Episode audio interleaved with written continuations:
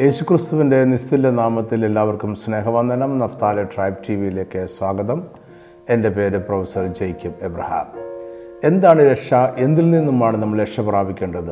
യേശുക്രിസ്തു എന്ന ഒരുവന്റെ മരണം സകല മാനവർക്കും രക്ഷയ്ക്ക് കാരണമാകുന്നത് എങ്ങനെയാണ്? എങ്ങനെ നമുക്ക് രക്ഷിക്കപ്പെടുവാൻ കഴിയും? ഈ ചോദ്യങ്ങളുടെ ഉത്തരമാണ് നമ്മൾ ഈ വീഡിയോയിൽ ചർച്ച ചെയ്യുന്നത്. സാധാരണ അർത്ഥത്തിൽ രക്ഷ എന്നത് അപകടങ്ങളിൽ നിന്നും കഷ്ടതകളിൽ നിന്നും രോഗങ്ങളിൽ നിന്നുമുള്ള വിടുതലാണ്. രക്ഷ എന്ന വാക്കിന് ജയം ആരോഗ്യം സംരക്ഷണം എന്നീ അർത്ഥങ്ങളുമുണ്ട്. വേദപുസ്തകത്തിൽ രക്ഷ എന്ന വാക്ക് പാപത്തിൽ നിന്നുള്ള ആത്മീയ രക്ഷയെക്കുറിച്ചും ഒപ്പം ഭൗതികമായ വിടുതലിനെക്കുറിച്ചും പറയുവാൻ ഉപയോഗിക്കുന്നുണ്ട്. പഴയ നിയമത്തിൽ രക്ഷ എന്ന് പറയുവാൻ ഒന്നിലധികം എബ്രായ വാക്കുകൾ ഉപയോഗിക്കുന്നുണ്ട്. എന്നാൽ കൂടുതലായി കാണുന്ന എബ്രായ പദം യാസ എന്ന വാക്കാണ്. ഈ വാക്കിന്റെ അർത്ഥം രക്ഷിക്കുക പ്രതിസന്ധികളിൽ സഹായിക്കുക വിടുവിക്കുക സ്വതന്ത്രമാക്കുക എന്നിവയാണ്. പഴയ നിയമത്തിൽ ശാരീരികവും ഭൗതികവുമായ വിടുതലിനെക്കുറിച്ച് പറയുവാൻ ഈ വാക്ക് ഉപയോഗിച്ചിട്ടുണ്ട്. പുതിയ നിയമത്തിലെ രക്ഷയിലും ഭൗതിക സംരക്ഷണം ആരോഗ്യം സൗഖ്യം സമാധാനം എന്നീ അർത്ഥങ്ങളുണ്ട്. എന്നാൽ ക്രിസ്തീയ വിശ്വാസത്തിൽ രക്ഷ എന്ന പദം പാപത്തിൽ നിന്നുള്ള ആത്മീയ വിടുതലിനെയാണ് അർത്ഥമാക്കുന്നത്. പാപത്തിൽ നിന്ന് വിടുതൽ അഥവാ രക്ഷ എന്നതാണ് വേദപുസ്തകത്തിലെ മുഖ്യ വിഷയം. ഈ രക്ഷ ഒരു ചരിത്രപരമായ യാഥാർത്ഥ്യമാണ്. അത് ഭൂതകാല ചരിത്രത്തിൽ സംഭവിച്ചു കഴിഞ്ഞു അത് വർത്തമാന ചരിത്രത്തിൽ സംഭവിച്ചുകൊണ്ടിരിക്കുന്നു അതിന് ഭാവിയിൽ നിവർത്തിക്കപ്പെടുവാനുള്ള ഒരു ഭാഗമുണ്ട്. അതായത് രക്ഷ എന്നത് ഒരു തുടർ പ്രക്രിയയാണ്. അതിനൊരു ഭൂതകാലവും വർത്തമാനകാലവും ഭാവികാലവുമുണ്ട്. ഈ മുഖവിലയുടെ എന്താണ് രക്ഷയെന്ന് നമുക്ക് അല്പം വിശദമായി ചിന്തിക്കാം. ക്രിസ്തീയ വിശ്വാസം അനുസരിച്ച് രക്ഷ ദൈവത്തിന്റെ കൃപയാൽ സംഭവിക്കുന്ന പാപത്തിൽ നിന്നുള്ള ആത്മീയ വിടുതലാണ്. രക്ഷിക്കപ്പെടുന്ന വ്യക്തി പാപത്തിന്റെ അടിമത്തത്തിൽ നിന്ന് മാത്രമല്ല അതിന്റെ പരിണത ഫലമായ എല്ലാ ശിക്ഷകളിൽ നിന്നും രക്ഷ പ്രാപിക്കുന്നു. റോമർ ആറിന്റെ നാലിൽ പറയുന്ന പ്രകാരം രക്ഷയാൽ ക്രിസ്തു മരിച്ചിട്ട് പിതാവായ ദൈവത്തിന്റെ മഹിമയാൽ ജീവിച്ചെഴുന്നിട്ടതുപോലെ നമ്മളും ജീവന്റെ പുതുക്കത്തിൽ നടക്കുന്നു. രക്ഷ മനുഷ്യരെ നിത്യമായ മരണത്തിൽ നിന്നും ദൈവത്തിൽ നിന്നുമുള്ള അകൽച്ചയിൽ നിന്നും ക്രിസ്തുവിന്റെ മരണം പുനരുത്ഥാനം എന്നിവയാൽ വിടുവിക്കുന്നു. രക്ഷയിൽ ദൈവിക നീതീകരണവും അടങ്ങിയിട്ടുണ്ട്. ക്രിസ്തീയ രക്ഷ യേശുക്രിസ്തുവിലുള്ള ജയജീവിതമാണ്. അത് പാപത്തിനു മേലും സാത്താന്റെ സകല പ്രവൃത്തികളും മേലുമുള്ള ജയമാണ്. അതിൽ ആത്മീയ സൗഖ്യവും നിത്യജീവനും അടങ്ങിയിട്ടുണ്ട്. പഴയ നിയമ രക്ഷയെ ആത്മീയ വിടുതൽ എന്നതിനേക്കാൾ ഉപരി ഭൗതിക വിടുതലായിട്ടാണ് കാണുന്നത്. അവിടെ രക്ഷ വ്യക്തിപരം എന്നതിനേക്കാൾ ഉപരി സാമൂഹികമാണ്. പഴയ നിയമകാലത്ത് ഒരു വ്യക്തിയെ ദൈവം തിരഞ്ഞെടുക്കുന്നത് ഇസ്രായേൽ എന്ന ജനസമൂഹത്തിന്റെ രക്ഷയ്ക്കായിട്ടായിരുന്നു. അയാൾ ദൈവത്തിന്റെ പ്രതിപുരുഷനെ പോലെ പ്രവർത്തിച്ചു. അയാളിലൂടെ ദൈവം വീരപ്രവൃത്തികൾ ചെയ്തു. എന്നിരുന്നാലും പഴയ നിയമത്തിലും രക്ഷ ദൈവത്തിൽ നിന്ന് വരുന്നു എന്ന ചിന്ത ആഴത്തിൽ ഉണ്ടായിരുന്നു. ദൈവത്തിന് മാത്രമേ വിടിവിക്കുവാൻ കഴിയൂ എന്ന് അക്കാലത്തും വിശ്വസിക്കപ്പെട്ടിരുന്നു. നോഹയെ ദൈവം തിരഞ്ഞെടുത്തത് അവന്റെ കുടുംബത്തെയും ഭൂമിയിലെ ജീവജാലങ്ങളെയും രക്ഷിക്കുവാൻ വേണ്ടിയാണ്. അബ്രഹാമിനെ വിളിച്ച് അവന്റെ രാജ്യവും ദേശവും മറ്റു അനുഗ്രഹങ്ങളും വാക്തത്വം നൽകി അവനിലൂടെ അവന്റെ സന്തതികൾ മാത്രമല്ല ഭൂമിയിലെ സകല മനുഷ്യരും അനുഗ്രഹിക്കപ്പെട്ടു.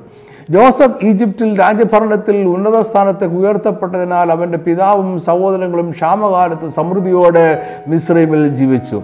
എന്നാൽ പിന്നീട് അവർ അവിടെ തന്നെ അടിമത്തത്തിലായപ്പോൾ അവരെ വിടുതലിനായി ദൈവം മോശയെ എഴുന്നേൽപ്പിച്ചു. എസ്തറിനെ ദൈവം രാജാവിന്റെ കൊട്ടാരത്തിൽ രാജ്ഞിയായി ഉയർത്തിയത് ഇസ്രായേൽ ജനത്തെ സമൂലമായ നാശത്തിൽ നിന്നും വിടുവിക്കുവാനായിരുന്നു.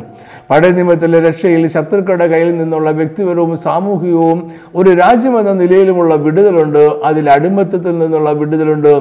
ദുഷ്ടതയിൽ നിന്നുള്ള സംരക്ഷണമുണ്ട്. മരണത്തിൽ നിന്നുള്ള വിടുതലുണ്ട്. സൗഖ്യമുണ്ട്. ദേശത്തിന്റെ അവകാശമുണ്ട്. സന്തതികളും ദീർഘായുസുമുണ്ട് ഇതിന്റെ അർത്ഥം പഴയ നിമിത്തത്തിൽ പാപത്തിൽ നിന്നുള്ള രക്ഷയില്ലായിരുന്നു എന്നല്ല. പ്രവാചകന്മാർ മിക്കപ്പോഴും പാപത്തെക്കുറിച്ചും അതിൽ നിന്നുള്ള രക്ഷയുടെ ആവശ്യകതയെക്കുറിച്ചും സംസാരിച്ചിട്ടുണ്ട്. ഉദാഹരണമായി എരമ്യ മുപ്പത്തി ഒന്നിന്റെ മുപ്പത്തി മൂന്നിൽ നമ്മൾ ഇങ്ങനെ വായിക്കുന്നു എന്നാൽ ഈ കാലം കഴിഞ്ഞ ശേഷം ഞാൻ ഇസ്രേ ഗൃഹത്തോട് ചെയ്യുവാനിരിക്കുന്ന നിയമം ഇങ്ങനെയാകുന്നു. ഞാൻ എന്റെ ന്യായപ്രമാണം അവരെ ഉള്ളിലാക്കി അവരുടെ ഹൃദയങ്ങളിൽ എഴുതും. ഞാൻ അവർക്ക് ദൈവമായും അവർ എനിക്ക് ജനമായിരിക്കും എന്ന് യഹോവയുടെ അരുളപ്പാട്. എസ് കെ എൽ മുപ്പത്തി ആറിന്റെ ഇരുപത്തഞ്ച് മുതൽ ഇരുപത്തി ഒമ്പത് വരെയുള്ള വാക്യങ്ങളും നമ്മൾ സമാനമായ ദൂത് വായിക്കുന്നുണ്ട്. പ്രവാചകന്മാർ ഒരു പുതിയ ഹൃദയത്തെക്കുറിച്ചും പുതിയ ആത്മാവിനെക്കുറിച്ചും സംസാരിച്ചു. അത് ദൈവത്തിന്റെ പ്രമാണങ്ങളനുസരിച്ച് ജീവിക്കുവാൻ അന്നത്തെ ജനത്തെ ശക്തരാക്കും. ഇവിടെ ആരും ജനത്തെ നിർബന്ധപൂർവം ദൈവിക പ്രമാണങ്ങൾ നടത്തുമെന്നല്ല പറയുന്നത്. പ്രമാണങ്ങൾ അവർ ഹൃദയങ്ങളിൽ എഴുതപ്പെടുമ്പോൾ അവർ സ്വാഭാവികമായും അതനുസരിച്ച് ജീവിക്കുന്നവരായി തീരും അതായത് ദൈവിക പ്രമാണങ്ങൾ അവരുടെ ജീവിതത്തിലെ സ്വാഭാവിക ജീവിത ശൈലിയായി മാറും. യശയാ പ്രവാചകന്റെ പുസ്തകം അമ്പത്തി മൂന്നാം അധ്യായം പീഡനം അനുഭവിക്കുന്ന ദാസന്റെ വിവരണമാണ്. ഇത് നമ്മുടെ കർത്താവായ യേശു ക്രിസ്തുവിനെ കുറിച്ചുള്ള പ്രവചനമായ വേദപണ്ഡിതന്മാർ കാണുന്നു. ഇവിടെ പറഞ്ഞിരിക്കുന്ന ദൈവത്തിന്റെ ദാസൻ ഭാവിയിൽ വരുവാനിരിക്കുന്നവനായിട്ടാണ് പ്രവാചകൻ കാണുന്നത്. അവൻ വരികയും അനേകരുടെ പാപങ്ങൾ വഹിക്കുകയും ചെയ്യും. യശയ അമ്പത്തി ഒന്നിന്റെ ആറിൽ പറയുന്നു എന്നാൽ എന്റെ രക്ഷ എന്നേക്കും ഇരിക്കും. എന്റെ നീതിക്ക് നീക്കം വരികയുമില്ല. ഇത് നിത്യമായ രക്ഷയെക്കുറിച്ചാണ്. അതായത് പഴയ നിയമത്തിൽ രക്ഷ ചരിത്രപരമായി സംഭവിച്ചു കഴിഞ്ഞതും അപ്പോൾ തന്നെ ഭാവിയിൽ സംഭവിക്കാൻ ഇരിക്കുന്നത് പ്രത്യാശയുമായിരുന്നു. മിശ്രൈമിലെ അടിമത്തത്തിൽ നിന്നുള്ള ഭൗതികവും ശാരീരികവുമായ രക്ഷ ഭൂതകാലത്ത് സംഭവിച്ചു കഴിഞ്ഞു. എന്നാൽ അവരുടെ എല്ലാ രാഷ്ട്രീയ ശത്രുക്കളിൽ നിന്നുള്ള രക്ഷ ഭാവിയിൽ സംഭവിക്കുമെന്ന് അവർ പ്രതീക്ഷിച്ചു.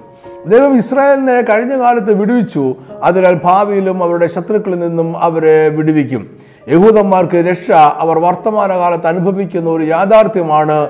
ഒപ്പം അതിനായി ഒരു നിയമിക്കപ്പെട്ട ഭാവികാല പൂർത്തീകരണവും ഉണ്ട്.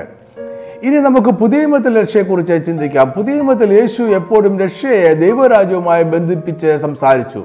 രക്ഷ ദൈവരാജ്യത്തിന്റെ വർധനവായിരുന്നു. ദൈവം സർവാധികാരിയായിരിക്കുന്നതും യഥാർത്ഥവുമായ ഒരു പ്രദേശത്തെയാണ് ദൈവരാജ്യം സൂചിപ്പിക്കുന്നത്. ഈ വിധമുള്ള ദൈവരാജ്യവും രക്ഷയും തമ്മിൽ ബന്ധിപ്പിക്കുന്നതിലൂടെ രക്ഷ ദൈവത്തിൽ നിന്നും വരുന്നു. ദൈവത്തിൽ നിന്നും മാത്രം വരുന്നു എന്ന പഴയ വിശ്വാസത്തെ യേശു ഉറപ്പിക്കുകയാണ്. ലൂക്കോസിന് സുശേഷം നാലാം അധ്യായത്തിൽ മരുഭൂമിയിൽ പിശാചിനെ പരീക്ഷിക്കപ്പെട്ടുവെങ്കിലും പിശാചിനെ ജയിച്ചവനായി തിരികെ വന്ന് ആത്മാവിന്റെ ശക്തിയോടെ ഗലിയിലേക്ക് മടങ്ങിച്ചെല്ലുന്ന യേശുവിനെ നമ്മൾ കാണുന്നു. അവൻ വളർന്ന നസ്രത്തിൽ വന്നു ശബത്തിൽ തന്റെ പതിവ് പോലെ പള്ളിയിൽ ചെന്ന് വായ്പാൽ എഴുന്നേറ്റ് നിന്നു യശയാ പ്രവാചകന്റെ പുസ്തകം അവന് കൊടുത്തു. അവൻ പുസ്തകം വിടർത്തി യശയാവ് അറുപത്തി ഒന്നിന്റെ ഒന്നാം വാക്യം വായിച്ചു. ദരിദ്രന്മാരുടെ സുവിശേഷം അറിയിപ്പാൻ കർത്താവിനെ അഭിഷേകം ചെയ്യുകയാൽ അവന്റെ ആത്മാവ് എന്റെ മേലുണ്ട്. ബദ്ധന്മാർക്ക് വിടുതലും കുടന്മാർക്ക് കാഴ്ചയും പ്രസംഗിപ്പാനും പീഡിതന്മാരെ വിടുവിച്ചയക്കാനും കർത്താവിന്റെ പ്രസാദ വർഷം പ്രസംഗിപ്പാനും എന്നെ അയച്ചിരിക്കുന്നു. പിന്നെ അവൻ പുസ്തകം മടക്കി ശുശ്രൂഷക്കാരെ തിരികെ കൊടുത്തിട്ട് അവരോട് പറഞ്ഞു ഇന്ന് നിങ്ങൾ എന്റെ വചനം കേൾക്കിയാൽ ഈ തിരുവെടുത്തിന് നിവൃത്തി വന്നിരിക്കുന്നു. അതിനാൽ ഇപ്പോൾ യേശുവിൽ വിശ്വസിക്കുകയും അവനെ രക്ഷകനായി സ്വീകരിക്കുകയും ചെയ്യുന്ന എല്ലാവർക്കും രക്ഷ ലഭ്യമാണ്. രക്ഷ ഒരു ആത്മീയമായ വീണ്ടും ജനനമാണ് എന്നാണ് യേശു നിക്കോദമസിനോട് പറയുന്നത്. അത് ഉയരത്തിൽ നിന്നും സംഭവിക്കുന്ന ജനനമാണ്. വീണ്ടും ജനനം പ്രാപിക്കാത്ത ആരും ദൈവരാജ്യത്തിൽ പ്രവേശിക്കുകയില്ല. പുതിയമത്തിൽ അപ്പോസലന്മാർ രക്ഷയെ വിവിധ വാക്കുകളാലും ചിന്തകളാലും വിവരിക്കുന്നുണ്ട്. എഫ് എ സി ആർ മൂന്നിന്റെ ഒമ്പത് ആറിന്റെ പത്തൊമ്പത് എന്നിവിടങ്ങളിൽ രക്ഷയെ ഒരു മർമ്മമായി കാണുന്നു. എഫ് എസ് എർ പതിനാലിന്റെ ആറ് വരെയുള്ള വാക്യങ്ങളിൽ നമ്മൾ ദൈവത്തിന്റെ സന്നിധിയിൽ വിശുദ്ധരും നിഷ്കളങ്കരുമാകേണ്ടതിന് അവൻ ലോകസ്ഥാപനത്തിന് മുമ്പേ നമ്മെ അവനിൽ തിരഞ്ഞെടുക്കുകയും നമ്മളെ മുൻ നിയമിക്കുകയും അതിനായി നമുക്ക് രക്ഷ സൗജന്യമായി നൽകിയിരിക്കുന്നു എന്നും നമ്മൾ വായിക്കുന്നു. യോഹനാൻ അഞ്ചിന്റെ ഇരുപത്തിനാലിൽ പറയുന്നു രക്ഷ നമ്മുടെ ന്യായവിധിയിലാകാതെ മരണത്തിൽ നിന്ന് ജീവങ്കിലേക്ക് കടക്കുവാൻ സഹായിക്കുന്നു. എഫ് എസ് സി രണ്ടിന്റെ എട്ട് ഒമ്പത് വാക്യങ്ങൾ ലക്ഷ ദൈവത്തിന്റെ ദാനമാകുന്നുവെന്നും റോമർ നാലിന്റെ ഇരുപത്തിരണ്ട് മുതൽ ഇരുപത്തി അഞ്ച് വരെയുള്ള വാക്യങ്ങൾ രക്ഷ വിശ്വാസത്താൽ നമുക്ക് ലഭിക്കുന്ന നീതീകരണമാണ് എന്നും രണ്ട് കുറിന്തർ അഞ്ചാമത്തെയായും പതിനെട്ട് പത്തൊമ്പത് വാക്യങ്ങൾ ലക്ഷ ദൈവത്തോടുള്ള നിരപ്പാണ് എന്നും റോമർ എട്ടിന്റെ ഇരുപത്തിമൂന്ന് അത് വീണ്ടെടുപ്പാണ് എന്നും റോമർ ആറാം അധ്യായം രക്ഷ മരണത്തിൽ നിന്നും പാപത്തിൽ നിന്നുമുള്ള സ്വാതന്ത്ര്യമാണ് എന്നും പറയുന്നു. നമ്മൾ എന്തിൽ നിന്നുമാണ് രക്ഷ പ്രാപിക്കുന്നത്? നമുക്ക് രക്ഷ ആവശ്യമുണ്ടോ? ഇനി നമുക്ക് ഈ ചോദ്യങ്ങളിലേക്ക് കടക്കാം.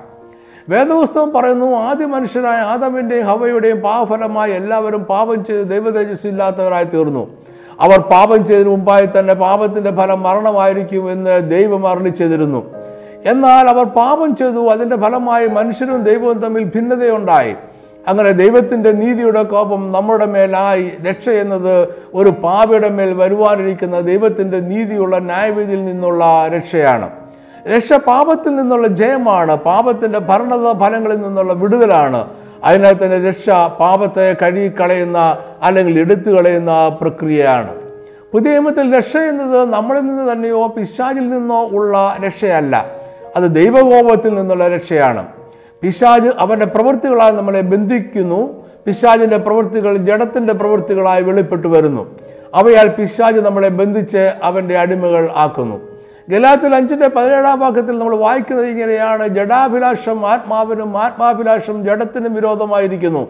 നിങ്ങൾ ഇച്ഛിക്കുന്നത് ചെയ്യാതെ വണ്ണം അവ തമ്മിൽ പ്രതികൂലമല്ലോ. ആഭിചാരം മന്ത്രവാദം അന്യാരാധന എന്നിവയെല്ലാം പിശാചിന്റെ പ്രവൃത്തികൾ തന്നെയാണ്. എന്നാൽ ഇതൊന്നുമല്ല നമ്മളെ പിശാചിന്റെ അടിമത്തത്തിൽ ആക്കുന്നത്.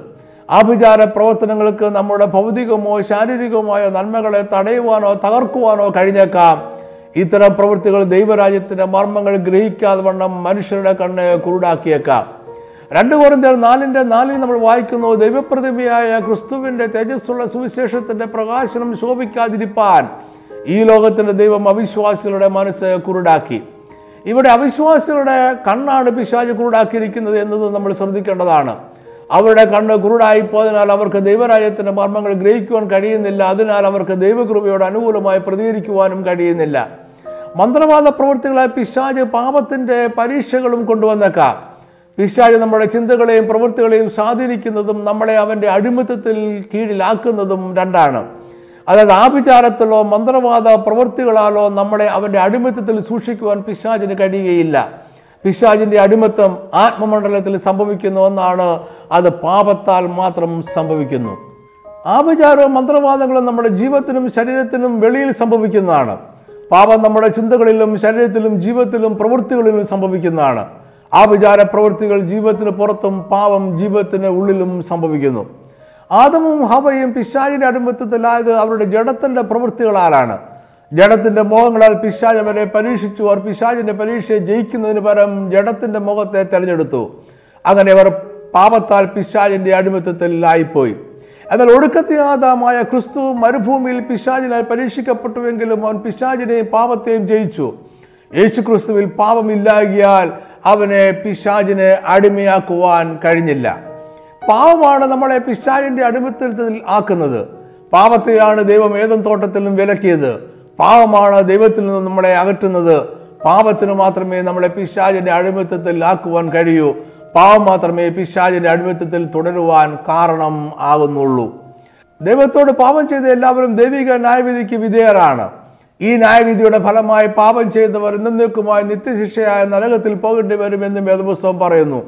ഇതിന്റെ അർത്ഥം സ്നേഹവാനായ ദൈവം ക്രൂരമായി പെരുമാറുന്നു എന്നല്ല ഇത് ദൈവം നീതിമാനാണ് എന്നും അവന് നീതിയെ ഉപേക്ഷിക്കുവാൻ കഴിയുകയില്ല എന്നും കാണിക്കുന്നു. ദൈവത്തിന്റെ ന്യായമായ പ്രമാണങ്ങൾ അനുസരിക്കാത്ത ഒരുവനെ ശിക്ഷിക്കാതെ വിടുവാൻ ദൈവത്തിന് കഴിയുകയില്ല. പ്രമാണങ്ങൾ ദൈവത്തിന്റെ സ്വഭാവത്തിന്റെയും സത്വത്തിന്റെയും പ്രതിഫലനമാണ്. അതിനാൽ തന്നെ ദൈവിക പ്രമാണങ്ങൾ ലംഘിക്കുക എന്നാൽ ദൈവത്തെ തന്നെയും ദൈവിക സ്വഭാവത്തെയും അവന്റെ സത്വത്തെയും ദൈവത്തിന്റെ വിശുദ്ധിയെയും നിഷേധിക്കുക എന്നതാണ്. ദൈവം പാപികളെ സ്നേഹിക്കുകയും പാപത്തെ വെറുക്കുകയും ചെയ്യുന്നവനാണ് എന്ന് നമ്മൾ പറയാറുണ്ട് എങ്കിലും അങ്ങനെ ഒരു വാക്യം വേദപുസ്തകത്തിൽ ഇല്ല. വേദപുസ്തകം പഠിച്ചാൽ ദൈവം പാപിയെയും പാപത്തെയും വെറുക്കുന്നു എന്ന് തന്നെ കാണുവാൻ കഴിയും. കാരണം പാപം മനുഷ്യരുടെ പ്രകൃതിയും തെരഞ്ഞെടുപ്പുമാണ്. പാപി നന്മയെ നിരസിച്ച് തിന്മയെ തിരഞ്ഞെടുത്തവനാണ്. എന്നാൽ എല്ലാ മനുഷ്യർക്കും ഒരു സന്തോഷ വാർത്ത സുവിശേഷത്തിലുണ്ട്. ദൈവിക ന്യായവിധിയിൽ നിന്നും നിത്യശിക്ഷയിൽ നിന്നുമുള്ള മോചനത്തിന്റെ വഴിയും ദൈവം ക്രമീകരിച്ചിട്ടുണ്ട്. ഇത് ദൈവം ഒരേ സമയം നീതിമാനും സ്നേഹവാനുമാണ് എന്ന് കാണിക്കുന്നു. ഈ മോചനമാണ് രക്ഷ. അത് ദൈവത്തിന്റെ കോപത്തിൽ നിന്നുള്ള രക്ഷയാണ്. നമ്മുടെ നന്മകളിലും നീതിപ്രവൃത്തികളിലും ആശ്രയിക്കാതെ യേശുക്രിസ്തു ക്രൂശ ചെയ്തു തീർത്ത പാപരിഹാര യാഗത്തിൽ വിശ്വസിക്കുക എന്നതാണ് രക്ഷയ്ക്കുള്ള ഏക വഴി. യേശു ക്രിസ്തുവിലൂടെ മാത്രമേ രക്ഷ പ്രാപിക്കുവാൻ കഴിയൂ. യേശുവിന് മാത്രമേ നമ്മളെ ദൈവിക കോപത്തിൽ നിന്നും വിടുവിക്കുവാൻ കഴിയൂ. പഴയ നിയമവും പുതിയ നിയമവും ഒരുപോലെ പറയുന്ന ഒരു സത്യമുണ്ട് രക്ഷ ദൈവത്തിൽ നിന്നും മാത്രം വരുന്നു. എന്നാൽ ഇത് രണ്ടും തമ്മിലുള്ള വ്യത്യാസം പുതിയ നിയമത്തിൽ നമ്മൾ രക്ഷകനായ യേശുവിനെ കാണുന്നു എന്നതാണ്. യേശു ക്രിസ്തുവിൽ ദൈവത്തിന്റെ സമ്പൂർണ സാന്നിധ്യവും രക്ഷയിലേക്കുള്ള ഏക വഴിയുമുണ്ട്. അങ്ങനെ രക്ഷയുടെ സുവിശേഷത്തിന്റെ കേന്ദ്ര ആശയം അത് യേശു ക്രിസ്തുവിലൂടെ മാത്രമേ ലഭിക്കൂ എന്നതാണ്. അപ്പോ ചില നാലിന്റെ പന്ത്രണ്ടിൽ പത്രോസ് പറയുന്നു മറ്റൊരുത്തരിലും രക്ഷയില്ല നാം രക്ഷിക്കപ്പെടുവാൻ ആകാശത്തിന് കീഴിൽ മനുഷ്യരുടെ നൽകപ്പെട്ട വേറൊരു നാമവും ഇല്ല. രക്ഷ യേശുവിനെ കൈക്കൊണ്ട് അവന്റെ നാമത്തിൽ വിശ്വസിക്കുന്നവർക്ക് ലഭ്യമാകുന്നതാണ്. ഒന്ന് വെറുതെ പാലിച്ചിട്ട് മൂന്ന് നാല് വാക്യങ്ങളിൽ നമ്മൾ വായിക്കുന്നു ക്രിസ്തു നമ്മുടെ പാപങ്ങൾക്ക് വേണ്ടി തിരുവെഴുത്തിൻ പ്രകാരം മരിച്ചു അടക്കപ്പെട്ടു. തിരുവെഴുത്തുകളിൻ പ്രകാരം മൂന്നാം നാളിൽ ഉയർത്തെഴുന്നേറ്റു. അതായത് രക്ഷ യേശു ക്രിസ്തുവിലും അവരിലൂടെ മാത്രവും ലഭിക്കുന്നു. എങ്ങനെയാണ് രക്ഷ സാധ്യമാകുന്നത്? എല്ലാ മനുഷ്യരും പാപം ചെയ്ത് ദൈവിക തേജസ് ഇല്ലാത്തവരായി മാറി ദൈവിക കോപത്തിന് കീഴിലായി. എന്നാൽ യേശു ക്രിസ്തു ഒരിക്കലും പാപം ചെയ്തില്ല അവരിൽ പാപം ഇല്ലായിരുന്നു. ക്രിസ്തു ദൈവത്തിന്റെ പ്രമാണങ്ങൾ പൂർണമായും അനുസരിച്ച് ജീവിച്ചു അതിനാൽ അവന് ദൈവമുമ്പാകെ നീതീകരണം ലഭിച്ചു. രണ്ട് കൂടുതൽ അഞ്ചിന്റെ ഇരുപത്തി ഒന്നിൽ പാപമറിയാത്തവരെ നാം അവനിൽ ദൈവത്തിന്റെ നീതിയാകേണ്ടതിന് അവൻ നമുക്ക് വേണ്ടി പാപം ആക്കി എന്ന് വായിക്കുന്നു. യേശുക്രിസ്തുവിന്റെ ക്രൂശീകരണത്തിൽ ലോകത്തെ മനുഷ്യരുടെ മുഴുവൻ പാപവും അവന്റെ മേൽ ആയി. ഒന്ന് പത്ത് പത്രോസ് രണ്ടിന്റെ ഇരുപത്തിനാലിൽ നാം പാപം സംബന്ധിച്ച് മരിച്ചു നീതിക്ക് ജീവിക്കേണ്ടതിന് അവൻ തന്റെ ശരീരത്തിൽ നമ്മുടെ പാപങ്ങളെ ചുമന്നുകൊണ്ട് ക്രൂശിന്മേൽ കയറി അവന്റെ അടിപ്പിണരാൽ നിങ്ങൾക്ക് സൗഖ്യം വന്നിരിക്കുന്നു എന്ന് നമ്മൾ വീണ്ടും വായിക്കുന്നു. അങ്ങനെ നമ്മുടെ പാപത്തെയും അതിന്റെ ശിക്ഷകളെയും തന്റെ ശരീരത്തിൽ വഹിച്ചുകൊണ്ട് യേശു ക്രിസ്തു നമുക്ക് പകരമായ ക്രൂശിൽ കഷ്ടം സഹിച്ചു. ഒരു പാപിക്കും ഈ ആ അവസ്ഥയിൽ ദൈവത്തെ പ്രസാദിപ്പിക്കുവാൻ കഴിയുകയില്ല. അതിനാൽ ഒരു പാപിക്കും അവന് വേണ്ടി ഒരു പരിപൂർണ യാഗം അർപ്പിക്കുവാൻ കഴിയുകയില്ല. ദൈവം ജഡമായി അവതരിച്ച യേശുവിന് മാത്രമേ ദൈവപ്രസാദകരമായ ഒരു പാപയാഗം അർപ്പിക്കുവാൻ കഴിയുകയുള്ളൂ. ഞങ്ങളുടെ നീതിപ്രവൃത്തികളൊക്കെയും കറവിരണ്ട തുണി പോലെ എന്ന് യശയാവ് അറുപത്തിനാലിന്റെ ആറിൽ പറയുന്നു. അതിലറ്റ വിശുദ്ധനായ ദൈവത്തെ പ്രസാദിപ്പിക്കുവാൻ കഴിയുന്ന യാതൊരു നീതിപ്രവൃത്തികളും നമുക്ക് ചെയ്യുവാൻ കഴിയുകയില്ല. എന്നാൽ ദൈവമുമ്പാകെ പൂർണമായും നീതിയായിരുന്ന യേശുക്രിസ്തു നമുക്ക് വേണ്ടി മരിച്ചു നമുക്ക് ചെയ്യുവാൻ കഴിയാതിരുന്നത് അവൻ നമുക്ക് വേണ്ടി ചെയ്തു. അവൻ നമ്മുടെ പാപങ്ങൾക്ക് പരിഹാരമായി യാഗമർപ്പിച്ചു. യേശുക്രിസ്തു നമുക്ക് വേണ്ടി നീതിയുള്ള പാപമായി തീർന്നു. ദൈവത്തിന്റെ ന്യായമായ കോപത്തിൽ നിന്നും രക്ഷപ്പെടണമെങ്കിൽ നമ്മൾ യേശുവിന്റെ യാഗത്തിൽ വിശ്വസിച്ചേ മതിയാകൂ. യേശു ക്രിസ്തു സ്വയം യാഗമായി തീർന്നുവെന്നും അത് നമ്മുടെ പാപങ്ങൾക്ക് പരിഹാരമായിട്ടാണ് എന്നും യേശു ക്രിസ്തു നമുക്ക് പകരമായും നമുക്ക് വേണ്ടിയും ക്രൂശിൽ മരിച്ചു എന്നുമാണ് നമ്മൾ വിശ്വസിക്കുന്നത്. അങ്ങനെ മാത്രമേ ക്രിസ്തുവിന്റെ നീതി നമുക്കായി കണക്കാക്കപ്പെടുന്നുള്ളൂ. വിശ്വാസത്താൽ യേശുവിനെ സ്വീകരിക്കുകയും അവന്റെ നീതി നമുക്ക് കണക്കിടുകയും ചെയ്യുമ്പോൾ നമ്മൾ ദൈവമുമ്പാകെ നീതിമാന്മാർ എന്ന് പ്രഖ്യാപിക്കപ്പെടും. ഒരിക്കൽ യേശു ക്രിസ്തുവിൽ വിശ്വാസം അർപ്പിച്ചു കഴിഞ്ഞാൽ നമ്മൾ ദൈവിക ന്യായവിധിയിൽ നിന്ന് ഒഴിവാക്കപ്പെടുന്നു. നമുക്ക് നിത്യമായ ജീവൻ ലഭിക്കുന്നു. ഇനി മരണത്തിന് നമ്മുടെ മേൽ അധികാരമില്ല. ഈ പ്രക്രിയയാണ് വേദപുസ്തകം രക്ഷ എന്ന് വിളിക്കുന്നത്. രക്ഷയുടെ ദൈവിക ലക്ഷ്യം ദൈവം മനുഷ്യരോട് കൂടെ വസിക്കുക എന്ന ദൈവത്തിന്റെ ഇഷ്ടം നിവർത്തിക്കുക എന്നതാണ്. ഇത് ദൈവം തന്നെ അവന്റെ സർവാധികാരത്തിൽ കൃപയാൽ തിരഞ്ഞെടുത്ത പദ്ധതിയാണ്. രക്ഷയ്ക്ക് പാപപരിഹാരം എന്നത് കൂടാതെ മറ്റു ചില തലങ്ങൾ കൂടിയുണ്ട്. അതായത് രക്ഷ പാപപരിഹാരം എന്നതിൽ ഒതുങ്ങി നിൽക്കുന്നില്ല അത് മറ്റു ചില മണ്ഡലങ്ങളിലും വിടുതൽ നൽകുന്നുണ്ട്. രക്ഷ ആത്മീയം മാത്രമല്ല അതിൽ ഭൗതിക വിടുതലുമുണ്ട്. രക്ഷ ഒരു മനുഷ്യന്റെ ജീവിതത്തെ മൊത്തമായി വിടുവിക്കുന്ന ഒരു പ്രക്രിയയാണ്. അത് രക്ഷിക്കപ്പെടുന്ന ഒരു വ്യക്തിയുടെ ജീവിതത്തിലെ എല്ലാ മണ്ഡലങ്ങളിലെയും സ്വാധീനിക്കുന്നു. യേശുക്രിസ്തു രക്ഷയുടെ ആത്മീയ തലത്തെയും ഭൗതിക തലത്തെയും ഒരുമിച്ച് നിർത്തിയിരുന്നു. വർക്കോജിന് സുശേഷം രണ്ടിന്റെ ഒന്ന് മുതൽ പന്ത്രണ്ട് വരെയുള്ള വാക്യങ്ങളിൽ വിവരിച്ചിരിക്കുന്ന പക്ഷപാതക്കാരുടെ സൗഖ്യത്തിൽ പാപത്തിന്റെ മോചനവും ശാരീരിക സൗഖ്യവും ഒരുമിച്ച് നിൽക്കുന്നത് കാണാം. അപ്പോസല പ്രവർത്തിയിൽ വിവരിച്ചിരിക്കുന്ന ശാരീരിക വിടുതലിന്റെ ചരിത്രത്തിലും ദേഹം ദേഹി ആത്മാവ് എന്നിവയുടെ സംയോജിതമായ വിടുതൽ നമുക്ക് കാണാവുന്നതാണ്. അതിന് കാരണം രോഗങ്ങളും മറ്റ് ഭൗതിക ജീവിതത്തിലെ പ്രതിസന്ധികളും എല്ലാം പാപത്തിന്റെ ഫലമായിട്ടുള്ളതാണ്. അതിനെ പാപം മോചിക്കപ്പെടുമ്പോൾ അതിന്റെ പരിണത ഫലങ്ങൾക്കും ശാന്തി ഉണ്ടാകുന്നു. പുതിയ നിയമത്തിൽ രക്ഷയ്ക്ക് ദേശീയതയുടെയോ ജാതി വർഗ വർഗത്തിന്റെയോ അതിരുകളില്ല. യേശുക്രിസ്തു തന്നെ ദേശീയതയുടെ അതിരുകൾക്ക് വെളിയിലേക്ക് സുവിശേഷത്തെ കൊണ്ടുപോയി ശമര സ്ത്രീയെ രക്ഷയിലേക്ക് നയിച്ചു. ശിഷ്യന്മാർക്ക് ദൈവരാജ്യത്തെക്കുറിച്ച് യഹൂദദേശത്തിന്റെ അതിരുകൾക്കുള്ളിൽ ഒതുങ്ങി നിൽക്കുന്ന ഒരു കാഴ്ചപ്പാടാണ് ഉണ്ടായിരുന്നത്. എന്നാൽ യേശു ക്രിസ്തുവിന്റെ കാഴ്ചപ്പാട് വ്യത്യസ്തമാണ്. അപ്പോസൽ പ്രവൃത്തി ഒന്നിന്റെ എട്ട് എന്നാൽ പരിശുദ്ധാത്മാവ് നിങ്ങളുടെ മേൽ വരുമ്പോൾ നിങ്ങളെ ശക്തി ലഭിച്ചിട്ട് എരിശിലേമിലും യഹൂദയിലും എല്ലായിടത്തും ശമരിയിലും ഭൂമിയുടെ അറ്റത്തോളവും എന്റെ സാക്ഷികളാകും എന്ന് പറഞ്ഞു. യേശുക്രിസ്തുവിന്റെ ക്രൂശിന മരണം ലോകത്തിലെ സകല മാനവജാതികൾക്കും വേണ്ടി ആയതിനാൽ മാനസാന്തരവും പാവമോചനവും എല്ലാ മാനവ സമൂഹങ്ങളിലും പ്രസംഗിക്കപ്പെടണം. ലൂക്കോസ് ഇരുപത്തിനാലിന് നാൽപ്പത്തി ഏഴ് നമ്മൾ വായിക്കുന്നത് ഇങ്ങനെയാണ്. അവന്റെ നാമത്തിൽ മാനസാന്തരവും പാവമോചനവും എരിശിലേമിൽ തുടങ്ങി സകല ജാതികളിലും പ്രസംഗിക്കുകയും വേണം എന്നിങ്ങനെ എഴുതിയിരിക്കുന്നു. ഗലാത്തർ മൂന്നിന് എട്ടിൽ അപ്പോസ്തല പൗലോസ് പറയുന്നത് ദൈവം വിശ്വാസം മൂലം ജാതികളെ നീതീകരിക്കുന്നു എന്ന് തിരുവെടുത്ത് മുൻ കണ്ടിട്ട് നിന്നിൽ സകല ജാതികളും അനുഗ്രഹിക്കപ്പെടുമെന്നുള്ള സുവിശേഷം അബ്രഹാമിനോട് മുൻകൂട്ടി അറിയിച്ചു. ഇനി നമുക്ക് രക്ഷയുടെ ത്രികാലാവസ്ഥയെക്കുറിച്ച് ചിന്തിക്കാം. രക്ഷ ഒരിക്കലായ ഒരു പ്രവൃത്തിയിലൂടെ മാത്രം പൂർണമാകുന്ന ഒരു ആത്മീയ അനുഭവം അല്ല. അതൊരു ദീർഘകാല യാത്രയാണ്. പാപത്തിൽ നിന്നും തിരിഞ്ഞു മാറി യേശുക്രിസ്തുവിനെ നമ്മുടെ രക്ഷകനും കർത്താവുമായി സ്വീകരിക്കുവാനുള്ള ആദ്യത്തെ തീരുമാനം ഈ ദീർഘയാത്രയുടെ ആദ്യ ചുവട് മാത്രമാണ്. അവിടെ നിന്ന് നമ്മൾ രക്ഷയുടെ പൂർണതയിലേക്കുള്ള നമ്മുടെ ആത്മീയയാത്ര ആരംഭിക്കുകയാണ്. അതിനാൽ രക്ഷയ്ക്ക് ഭൂതം വർത്തമാനം ഭാവി എന്നിങ്ങനെ മൂന്ന് അവസ്ഥകളുണ്ട് എന്ന് പുതിയ നമ്മളെ പഠിപ്പിക്കുന്നു. എഫ് എസ് ഒന്നിന്റെ നാലിൽ പറയുന്നതനുസരിച്ച് നാം ദൈവത്തിന്റെ സന്നദ്ധയിൽ വിശുദ്ധരും നിഷ്കളങ്കരുമാകേണ്ട ദൈവം ലോകസ്ഥാപനത്തിന് മുമ്പേ നമ്മളെ അവനിൽ തെരഞ്ഞെടുത്തു. അതിനാൽ പ്രത്യാശയാലല്ലോ നാം രക്ഷിക്കപ്പെട്ടിരിക്കുന്നത് എന്ന് റോമർ എട്ടിന്റെ ഇരുപത്തിനാലിൽ പറയുന്നു. അതാകട്ടെ ദൈവശക്തിയാകുന്ന ക്രൂശിന്റെ വചനം മൂലമാണ് എന്ന് ഒന്നൂരിന്തർ ഒന്നിന്റെ പതിനെട്ടിൽ നമ്മൾ വായിക്കുന്നു. വീണ്ടും എഫ് എസ് രണ്ടിന്റെ എട്ടിൽ കൃപയാലല്ലോ നിങ്ങൾ വിശ്വാസം മൂലം രക്ഷിക്കപ്പെട്ടിരിക്കുന്നത്. അതിനും നിങ്ങൾ കാരണമല്ല. ദൈവത്തിന്റെ ദാനമത്രയാകുന്നത് എന്ന് പറയുന്നു. ഫിലിപ്പർ എഴുതിയ ലേഖനം രണ്ടാമധ്യായം പന്ത്രണ്ടിൽ അപ്പോസില പൗലോസ് ഏറ്റവും അധികമായി ഭയത്തോടെ വിറയലോടുകൂടെ നിങ്ങളെ രക്ഷയ്ക്കായി പ്രവർത്തിപ്പീൻ എന്ന് പ്രബോധിപ്പിക്കുന്നുണ്ട്. ഒന്ന് പത്രോസ് ഒന്നാം അധ്യായം അഞ്ചാം വാക്യത്തിൽ അന്ത്യകാലത്തിൽ വെളിപ്പെടുവാൻ ഒരുങ്ങിയിരിക്കുന്ന രക്ഷയെക്കുറിച്ച് പറയുന്നു. ഈ രക്ഷയ്ക്കായി ആത്മാവെന്ന ആദ്യദാനം ലഭിച്ചിരിക്കുന്ന നാമം ശരീരത്തിന്റെ വീടെടുപ്പായ പുത്രത്വത്തിന് കാത്തുകൊണ്ട് ഉള്ളിൽ ഞരങ്ങുന്നു. റോമർ അഞ്ചിന്റെ ഒമ്പതിൽ അവന്റെ രക്തത്താൽ നീതീകരിക്കപ്പെട്ട ശേഷമോ നമ്മൾ അവനാൽ എത്ര അധികമായി കോപത്തിൽ നിന്ന് രക്ഷിക്കപ്പെടുമെന്നും നമ്മൾ വായിക്കുന്നു. ഇതിന്റെ എല്ലാം അർത്ഥം നമ്മൾ രക്ഷിക്കപ്പെട്ടു. ഇപ്പോൾ രക്ഷിക്കപ്പെട്ടുകൊണ്ടിരിക്കുന്നു. ഇനിയും രക്ഷിക്കപ്പെടും എന്നാണ്. രക്ഷയുടെ കഴിഞ്ഞകാല അവസ്ഥ നീതീകരണവും വീണ്ടെടുപ്പും ദൈവത്തോടുള്ള നിരപ്പുമാണ്. അത് നമ്മൾ പാപങ്ങളെ ഏറ്റുപറഞ്ഞ് മാനസാന്തരപ്പെട്ട് യേശു ക്രിസ്തുവിനെ രക്ഷിതാവായി സ്വീകരിക്കുമ്പോൾ സംഭവിക്കുന്നു. രക്ഷയുടെ ഇപ്പോഴത്തെ അവസ്ഥ വിശുദ്ധീകരണമാണെന്ന് പരിശുദ്ധാത്മാവിനാൽ സംഭവിക്കുന്നു. ഇത് ഒരു തുടർ പ്രക്രിയയാണ്. അത് ജഡത്തിന്റെ പ്രവൃത്തികളിൽ മേലുള്ള ജയമാണ്. നമ്മുടെ ഇഹലോക ജീവിതം അവസാനിക്കുന്നവരെ ശുദ്ധ- വിശുദ്ധീകരണം തുടർന്നുകൊണ്ടിരിക്കും. ഇനി സംഭവിക്കാനിരിക്കുന്നത് തേജസ്കരണമാണ്. അതാണ് രക്ഷയുടെ മൂന്നാമത്തെ അവസ്ഥ. ഇവിടെ രക്ഷ പൂർണമാകുന്നു.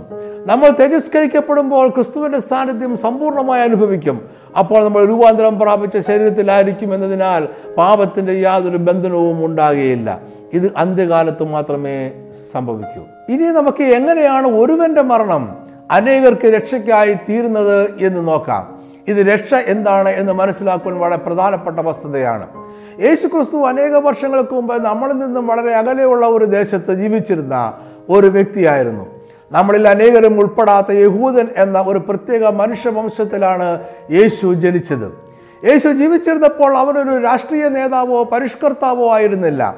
അവരൊരു സാമൂഹ്യ പ്രവർത്തകനായിരുന്നില്ല ഒരു വിപ്ലവകാരിയോ തീവ്രവാദിയോ ആയിരുന്നില്ല. അവരൊരു സാമ്പത്തിക വിദഗ്ധനോ സ്വാതന്ത്ര്യ സമര സേനാനിയോ ആയിരുന്നില്ല. അവരൊരു യഹൂദ റബി മാത്രമായിരുന്നു. അത് അനേകം റബിമാർ യഹൂദയിലുണ്ടായിരുന്നു. അതിൽ ചിലർ രോഗസൗഖ്യം വരുത്തുകയും അവർ യഹൂദന്മാർ കാത്തിരുന്ന മഷികയാണെന്ന് സ്വയം അവകാശപ്പെടുകയും ചെയ്തിരുന്നു. അതായത് യേശുവിന്റെ കാലത്ത് ഭൗതിക തലത്തിൽ യാതൊരു പ്രത്യേകതയും യേശുവിന് അവകാശപ്പെടാൻ ഇല്ലായിരുന്നു. ആത്മീയ കണ്ണ് തുറക്കപ്പെട്ടവർ മാത്രം അവനിൽ യഥാർത്ഥ മഷികയെ കണ്ടു. അതിനാൽ തന്നെ അന്നത്തെ ഭരണവർഗത്തെയോ പുരോഹിതവർഗത്തെയോ കാര്യമായി സ്വാധീനിക്കുവാൻ യേശുവിന് കഴിഞ്ഞില്ല. ഒന്നോ രണ്ടോ പേരെ തന്നോട് അടുപ്പിക്കുവാൻ മാത്രമേ യേശുവിന് കഴിഞ്ഞുള്ളൂ. യേശുവിന്റെ ജീവിതകാലത്ത് യാതൊരു മതപരമായ നവോത്ഥാനവും നടത്തുവാൻ യേശുവിന് കഴിഞ്ഞില്ല. യേശുവിന്റെ ശിഷ്യന്മാരും അനുയായികളും സാധാരണക്കാരായ മനുഷ്യരും സ്ത്രീകളും ആയിരുന്നു. അവരിൽ സമ്പന്നരോ വിദ്യാസമ്പന്നരോ അധികം ഉണ്ടായിരുന്നില്ല. യേശുവിന്റെ സ്വന്തം വംശവും ജനവും അവനെ തള്ളിപ്പറഞ്ഞു. ഒരു ജാതീയ വിദേശ ഭരണകൂടത്തിന് അവനെ ഒറ്റിക്കൊടുത്തു. അവർ അവനെ കൊല്ലുവാൻ രഹസ്യ പദ്ധതി തയ്യാറാക്കി. അവൻ ഒറ്റിക്കൊടുത്ത യൂത ഇസ്കുരത്യാവ് അവന്റെ വിശ്വസ്തരായ ശിഷ്യന്മാരിൽ ഒരാളായിരുന്നു. യേശുവിനെ പുരോഹിതന്മാരും റോമൻ ഭരണകൂടവും ചേർന്ന് പിടിച്ച് വിചാരണ ചെയ്ത് അവന്റെ സ്വന്തം ജനം അവനെ ക്രൂശിക്കുവാൻ ആവശ്യപ്പെട്ടു. അങ്ങനെ അന്നത്തെ ഏറ്റവും ക്രൂരവും ഹീനവുമായ രീതിയിൽ ക്രൂശിൽ തറച്ചു കൊന്നു. യേശു യൂദാസിനെ തന്റെ ശിക്ഷഗണത്തിൽ നിന്നും പുറത്താക്കിയില്ല. യേശു തന്റെ നിരപരാധിത്വം ഒരു കോടതിയിലും വാദിച്ചില്ല. അവൻ ക്രൂശിൽ നിന്നും സ്വയം രക്ഷപ്പെടുവാൻ ശ്രമിച്ചില്ല. തന്റെ ശിഷ്യന്മാരുടെയും അനുഗമിച്ചവരുടെയും മുമ്പാകെ നഗ്നനായി പീഡിക്ക പീഡിപ്പിക്കപ്പെട്ടവനായി ഒറ്റപ്പെട്ടവനായി അപമാനിക്കപ്പെട്ട് കൂശിൽ മരിച്ചു. എങ്ങനെയാണ് ഈ മനുഷ്യന്റെ നിന്ദിതമായ മരണം മനുഷ്യരെ പാപത്തിൽ നിന്നും രക്ഷിക്കുന്നത്? ഒന്നാം നൂറ്റാണ്ടിൽ അപ്പോസ്റ്റർമാർ അന്നത്തെ ഗ്രീക്ക് തത്വചിന്തകന്മാരിൽ നിന്നും അഭിമുഖീകരിച്ച പ്രധാനപ്പെട്ട ചോദ്യങ്ങളിൽ ഒന്നാണിത്. എന്നാൽ പുതിയ നിയമം ഈ ചോദ്യത്തിന് വ്യക്തമായ ഉത്തരം വിശദീകരിക്കാതെ പഴയ നിയമ യാഗങ്ങളിലേക്ക് വിരൽ ചൂണ്ടുകയാണ് ചെയ്യുന്നത്. അതായത് പുതിയ നിയമത്തിൽ വെളിപ്പെട്ടിരിക്കുന്ന ഈ മർമ്മത്തിന്റെ വിശദീകരണം നമ്മൾ പഴയ നിയമത്തിലാണ് കാണുന്നത്. ഇത് വേദപുസ്തകത്തിന്റെ പൊതുവായ ശൈലിയാണ്. അപ്പോസ്റ്റർമാർ യേശുവിന്റെ മരണത്തിന്റെയും രക്ഷയുടെയും വിവിധ തലങ്ങളെക്കുറിച്ച് സംസാരിക്കുന്നുണ്ട്.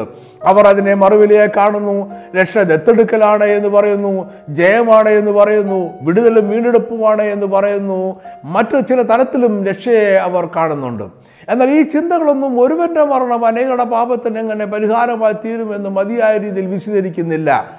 യേശുവിന്റെ മരണത്തിന്റെ രക്ഷകരമായ മർമ്മം മനസ്സിലാക്കുവാൻ നമുക്ക് പഴയ നിയമത്തിലേക്ക് പോയേ മതിയാകും. മനുഷ്യന്റെ സൃഷ്ടിയുടെ ചരിത്രം പറയുന്ന വേദപുസ്തകത്തിന്റെ ആദ്യ ഭാഗത്ത് തന്നെ അനേകരെ ഒരുവൻ പ്രതിനിധീകരിക്കുന്നു എന്ന ആശയം കാണുവാൻ കഴിയും. ആദം സകല മനുഷ്യരുടെയും പ്രതിനിധിയായിരുന്നു. അതിനാലാണ് അവൻ ചെയ്ത പാപം സകല മനുഷ്യരിലേക്കും പകർന്നത്. അതേ പ്രമാണം അനുസരിച്ച് തന്നെ യേശു ക്രിസ്തു എന്ന ഒരുവൻ പാപപരിഹാരയാഗമായി അത് എല്ലാവരുടെയും പാപപരിഹാരത്തിന് ഉപകരിച്ചു. ഒന്ന് കുറിന്തർ പതിനഞ്ചാം അധ്യായം ഇരുപത്തൊന്ന് ഇരുപത്തിരണ്ട് വാക്യങ്ങൾ. മനുഷ്യൻ മൂലം മരണം ഉണ്ടാകിയാൽ മരിച്ചവരുടെ പുനരുത്ഥാനവും മനുഷ്യൻ മൂലം ഉണ്ടായി ആദമിൽ എല്ലാവരും മരിക്കുന്നത് പോലെ ക്രിസ്തുവിൽ എല്ലാവരും ജീവിക്കപ്പെടും. ആദ്യം ആദാം പാപം ചെയ്തു എന്നാൽ ദൈവം ഒരു പാപപരിഹാര മാർഗം ഏതൻ തോട്ടത്തിൽ തന്നെ തുറന്നു. അവിടെ നടന്ന സംഭവങ്ങളിൽ നിന്നും ദൈവം ഒരു മൃഗത്തെ കൊന്നു രക്തം ചൊരിഞ്ഞു എന്ന് നമ്മൾ അനുമാനിക്കുന്നു. ഈ മൃഗത്തിന്റെ രക്തത്തിൽ മുങ്ങിയ തോൾ കൊണ്ട് ദൈവം അവർക്ക് ഉടുപ്പുണ്ടാക്കി കൊടുത്തു. അതുകൊണ്ട് അവരുടെ നഗ്നത മറച്ചു. അങ്ങനെ അവിടെയാണ് മനുഷ്യർക്ക് പകരക്കാരനായും അവരെ പ്രതിനിധാനം ചെയ്യുന്നതുമായ ഒരു മൃഗത്തിന്റെ രക്തം ചൊരിഞ്ഞുള്ള യാഗം പാപരിഹാര യാഗമായി തീരുമെന്ന പ്രമാണം ഉണ്ടായത്. പകരക്കാരനായ മൃഗത്തിന്റെ രക്തം പാവിയായ മനുഷ്യന്റെ ജീവൻ രക്ഷിക്കുവാനായി ചൊരിയുന്ന രക്തമാണ്. ലേവ്യപുസ്തകം പതിനേഴാം അധ്യായം പതിനൊന്നിൽ പറയുന്നു മാംസത്തിന്റെ ജീവൻ രക്തത്തിലല്ലോ ഇരിക്കുന്നത്. യാഗപീഠത്തിന്മേൽ നിങ്ങൾക്ക് വേണ്ടി പ്രായച്ചിത്തം കഴിപ്പാൻ ഞാനത് നിങ്ങൾക്ക് തന്നിരിക്കുന്നു. രക്തമല്ലോ ജീവൻ മൂലമായി പ്രായച്ചിത്തം ആകുന്നത്. സീനായ് പർവതത്തിൽ വെച്ച് ദൈവം ഇസ്രാജനത്തെ ഒരു പ്രത്യേക രാജ്യമായി പ്രഖ്യാപിക്കുകയാണ്. അവർ ദൈവത്തിന്റെ സ്വന്തം രാജ്യമായിരിക്കും എന്നും ദൈവം അരളി ചെയ്തു. എന്നാൽ അവൻ അവിടെ വെച്ച് അവർക്ക് രാജ്യത്തിന്റെ പ്രമാണങ്ങളും നൽകി. പ്രമാണത്തിൽ പാപരിഹാര യാഗവും അതിനായി ഒരു പ്രത്യേക ദിവസവും ദൈവം കൽപ്പിച്ചാക്കി.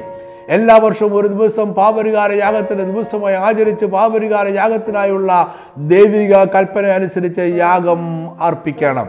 പാപരിഹാര യാഗത്തിന്റെ ദിവസത്തെ യോം കിപ്പൂർ എന്നാണ് എബ്രായ ഭാഷയിൽ വിളിക്കുന്നത്. അത് എബ്രായ കലണ്ടർ അനുസരിച്ച് എല്ലാ വർഷവും തൃഷി എന്ന് വിളിക്കപ്പെടുന്ന ഏഴാം മാസത്തിൽ പത്താം ദിവസമായിരുന്നു.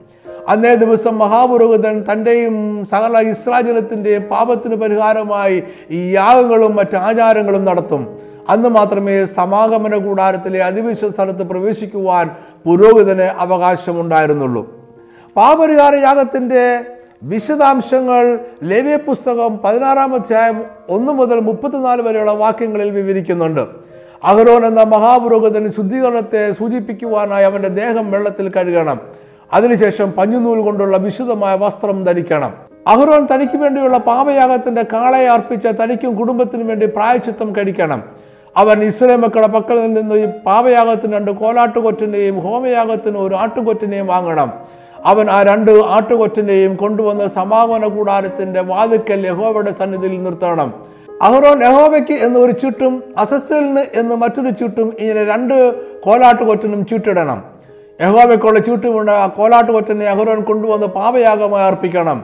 അവൻ ജനത്തിനു വേണ്ടിയുള്ള പാപയാഗത്തിന്റെ കോലാട്ടുകൊറ്റനെ അറുത്ത് രക്തം തിരശ്ശീലയ്ക്കകത്ത് കൊണ്ടുവന്ന് അതിന്റെ രക്തം കൃപാസനത്തിന്മേലും കൃപാസനത്തിന് മുമ്പിലും തളിക്കണം. അവൻ കുറെ രക്തം വിരൽ കൊണ്ട് ഏഴ് പ്രാവശ്യം അതിന്മേൽ തളിച്ച് ഇസ്രായേൽ മക്കളുടെ അശുദ്ധികളെ നീക്കി വെടുപ്പാക്കി ശുദ്ധീകരിക്കണം. അവൻ ഇങ്ങനെ പ്രായച്ചിത്തം കഴിഞ്ഞ് തീർന്ന ശേഷം ജീവനോടിരിക്കുന്ന അസസ്സേലിന് ചീട്ടുവീണ കോലാട്ടുകൊറ്റനെ കൊണ്ടുവരണം. അതിന്റെ തലയിൽ അഹുറോൻ രണ്ട് കൈയും വെച്ച് ഇസ്രായേൽ മക്കളുടെ എല്ലാ കുറ്റങ്ങളും സകല പാപങ്ങളുമായ ലംഘനങ്ങളൊക്കെയും ഏറ്റുപറഞ്ഞ് അതിന്റെ തലയിൽ ചുമത്തി അതിനെ മരുഭൂമിയിലേക്ക് അയക്കണം. അങ്ങനെ കോലാട്ടുകൊറ്റൻ അവരുടെ കുറ്റങ്ങളെയും ഒക്കെയും സൂര്യപ്രദേശത്തേക്ക് ചുമന്നുകൊണ്ട് പോകണം. ശേഷം പാപയാഗത്തിന്റെ കാളയെയും കോലാട്ടുകൊറ്റനെയും പാളയത്തിന് പുറത്തു കൊണ്ടുപോകണം. അവയുടെ തോലും മാംസവും ചാണകവും തീയിലിട്ട് ചുട്ടുകളയണം. അങ്ങനെ ഇസ്രജനത്തിന്റെ സകല പാപങ്ങളും നീക്കം ചെയ്യപ്പെടും ശുദ്ധീകരിക്കപ്പെടുകയും ചെയ്യും. ഇതാണ് പാപരിഹാര യാഗത്തിന്റെ ദിവസം ഇസ്രജനത്തിന്റെ ഇടയിൽ നടത്തപ്പെടുന്ന യാഗം. ഇവിടെ നമ്മൾ രണ്ട് കോലാട്ടുകൊറ്റന്മാരെ കാണുന്നു. ഒന്നിനെ യാഗം കടിക്കുന്നു മറ്റൊന്നിനെ മരുഭൂമിയിലേക്ക് അടിച്ചുവിടുന്നു ഒരു കോലാട്ടുകൊറ്റൻ ഇസ്രായേൽ ജനത്തിന്റെ പാപത്തിന് പരിഹാരമായി രക്തം ചൊരിഞ്ഞ് മരിക്കുന്നു. മറ്റൊന്ന് ജനത്തിന്റെ സകല പാപങ്ങളും വഹിച്ചുകൊണ്ട് മരുഭൂമിയിലേക്ക് പോകുന്നു. ഒന്നാമൻ പകരക്കാരനായും പ്രതിനിധിയായും മരിക്കുമ്പോൾ രണ്ടാമൻ പാപം വഹിച്ചുകൊണ്ട് ഇനി ഒരിക്കലും തിരികെ വരാതെ വണ്ണം ദൂരേക്ക് പോകുന്നു. ഇത് ജഡപ്രകാരമുള്ള ഒരു പ്രവൃത്തിയായി തോന്നാമെങ്കിലും ഇതിൽ വിശ്വാസത്തിന്റെ ഒരു അംശമുണ്ട്. ഈ വിശ്വാസത്തിന് മാത്രമേ യാഗത്തിലൂടെ പാപരിഹാരം സാധ്യമാക്കുവാൻ കഴിയൂ. അതായത് ജഡപ്രകാരം യാഗം ക്രമീകരിക്കുന്നതുകൊണ്ടും യാഗത്തിന്റെ കാഴ്ചക്കാരായി നിന്നതുകൊണ്ടും അവർക്ക് യാതൊരു പാപരിഹാരവും ലഭിക്കില്ല. എന്താണ് ഇസ്രയേലിയർ വിശ്വസിക്കേണ്ടത്? യാഗമായി തീർന്ന മൃഗം അവരുടെ പകരക്കാരും പ്രതിനിധിയുമാണ് എന്നും അതിന്റെ യാഗത്തിൽ ചൊരിഞ്ഞ രക്തത്തിലൂടെ അവരുടെ പാപങ്ങൾക്ക് പരിഹാരമായി തീർന്നു എന്നും അവർ വിശ്വസിക്കണം. പകരക്കാരനായ മൃഗത്തിന്റെ മരണത്തിലൂടെ ദൈവവുമായി നിരപ്പ് പ്രാപിക്കുവാൻ അവർക്ക് കഴിഞ്ഞു. രണ്ടാമത്തെ മൃഗം അവരുടെ പാപങ്ങളെ വഹിച്ചുകൊണ്ട് ദൂരേക്ക് പോയി എന്നും അതിനി ഒരിക്കലും തിരികെ വരില്ല എന്നും അവർ വിശ്വസിക്കണം. ഈ വിശ്വാസത്തിന് മാത്രമേ ദൈവത്തെ പ്രസാദിപ്പിക്കുവാൻ കഴിയുകയുള്ളൂ. എന്നാൽ പഴയ നിയമ യാഗത്തിനൊരു അപര്യാപ്തത ഉണ്ടായിരുന്നു. അത് ഒരു വർഷത്തെ പാപങ്ങളെ മാത്രമേ പരിഹരിക്കൂ. പാപയാഗം എല്ലാ വർഷവും അതേ സമയത്ത് തന്നെ വീണ്ടും വീണ്ടും ആവർത്തിക്കണമായിരുന്നു.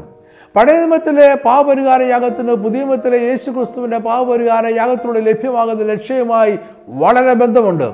പാ പഴയ നിയമത്തിലെ പാപപരിഹാര യാഗം പുതിയ നിയമത്തിലെ രക്ഷ എന്താണ് എന്ന് വിശദീകരിക്കുകയും വ്യക്തമാക്കുകയും ചെയ്യുന്നു.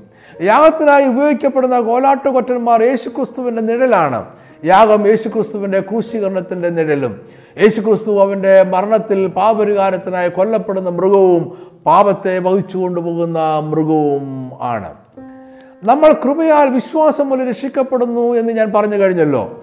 അതിൽ നമ്മുടെ ഒരു പ്രവൃത്തിയും കാരണമാകുന്നില്ല. യേശുക്രിസ്തു ക്രൂശിൽ നമ്മുടെ പാപരിഹാരത്തിനായി ചെയ്യേണ്ടതെല്ലാം ചെയ്ത് പൂർത്തീകരിച്ചു കഴിഞ്ഞു.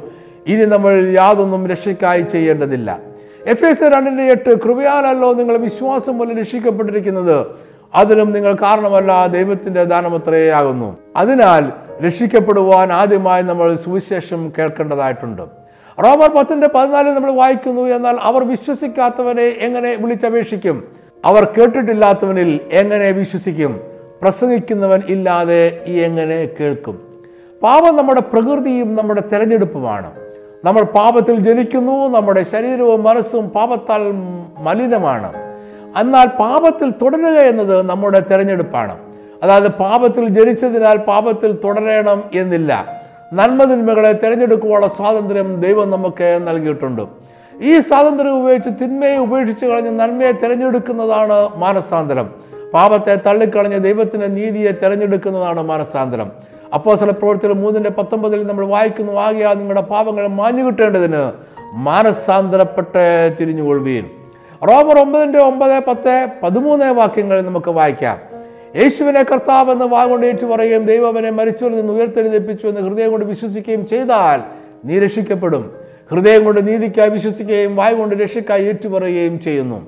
കർത്താവിന്റെ നാമത്തെ വിളിച്ചപേക്ഷിക്കുന്ന ഏവരും രക്ഷിക്കപ്പെടും എന്നുണ്ടല്ലോ. ഈ വാക്യങ്ങൾ പറയുന്ന ഇതാണ് നമ്മൾ പാപത്തിൽ നിന്നും മനസ്സാന്തരപ്പെടണം യേശു ക്രിസ്തുവിൽ വിശ്വസിക്കണം. അവന്റെ ക്രൂശുമരണത്താൽ ലഭ്യമായ രക്ഷ സ്വീകരിക്കണം. അവന്റെ കർത്തൃത്വത്തെ സ്വീകരിക്കുകയും വേണം. ദൈവത്തിന്റെ കൃപയില്ലാതെ നമുക്ക് യേശു ക്രിസ്തുവിൽ വിശ്വസിക്കുവാനും ആ വിശ്വാസം ഏറ്റുപറയുവാനും കഴിയുകയില്ല നമ്മൾ കേൾക്കുന്ന സുവിശേഷത്തോട് അനുകൂലമായി പ്രതികരിക്കുവാൻ ദൈവകൃപ നമ്മളെ സഹായിക്കും. ഈ പഠനം ഇവിടെ അവസാനിപ്പിക്കട്ടെ. എല്ലാ മാസവും ഒന്നാമത്തെയും മൂന്നാമത്തെയും ശനിയാഴ്ച വൈകിട്ട് അഞ്ചു മണിക്ക് പവർ വിഷൻ ടി വിയിൽ നമ്മളുടെ പ്രോഗ്രാമുണ്ട് ദൈവജനം ഗൗരവമായി പഠിക്കുവാൻ ആഗ്രഹിക്കുന്നവർ ഈ പ്രോഗ്രാമുകൾ മറക്കാതെ കാണുക മറ്റുള്ളവരും കൂടെ പറയുക.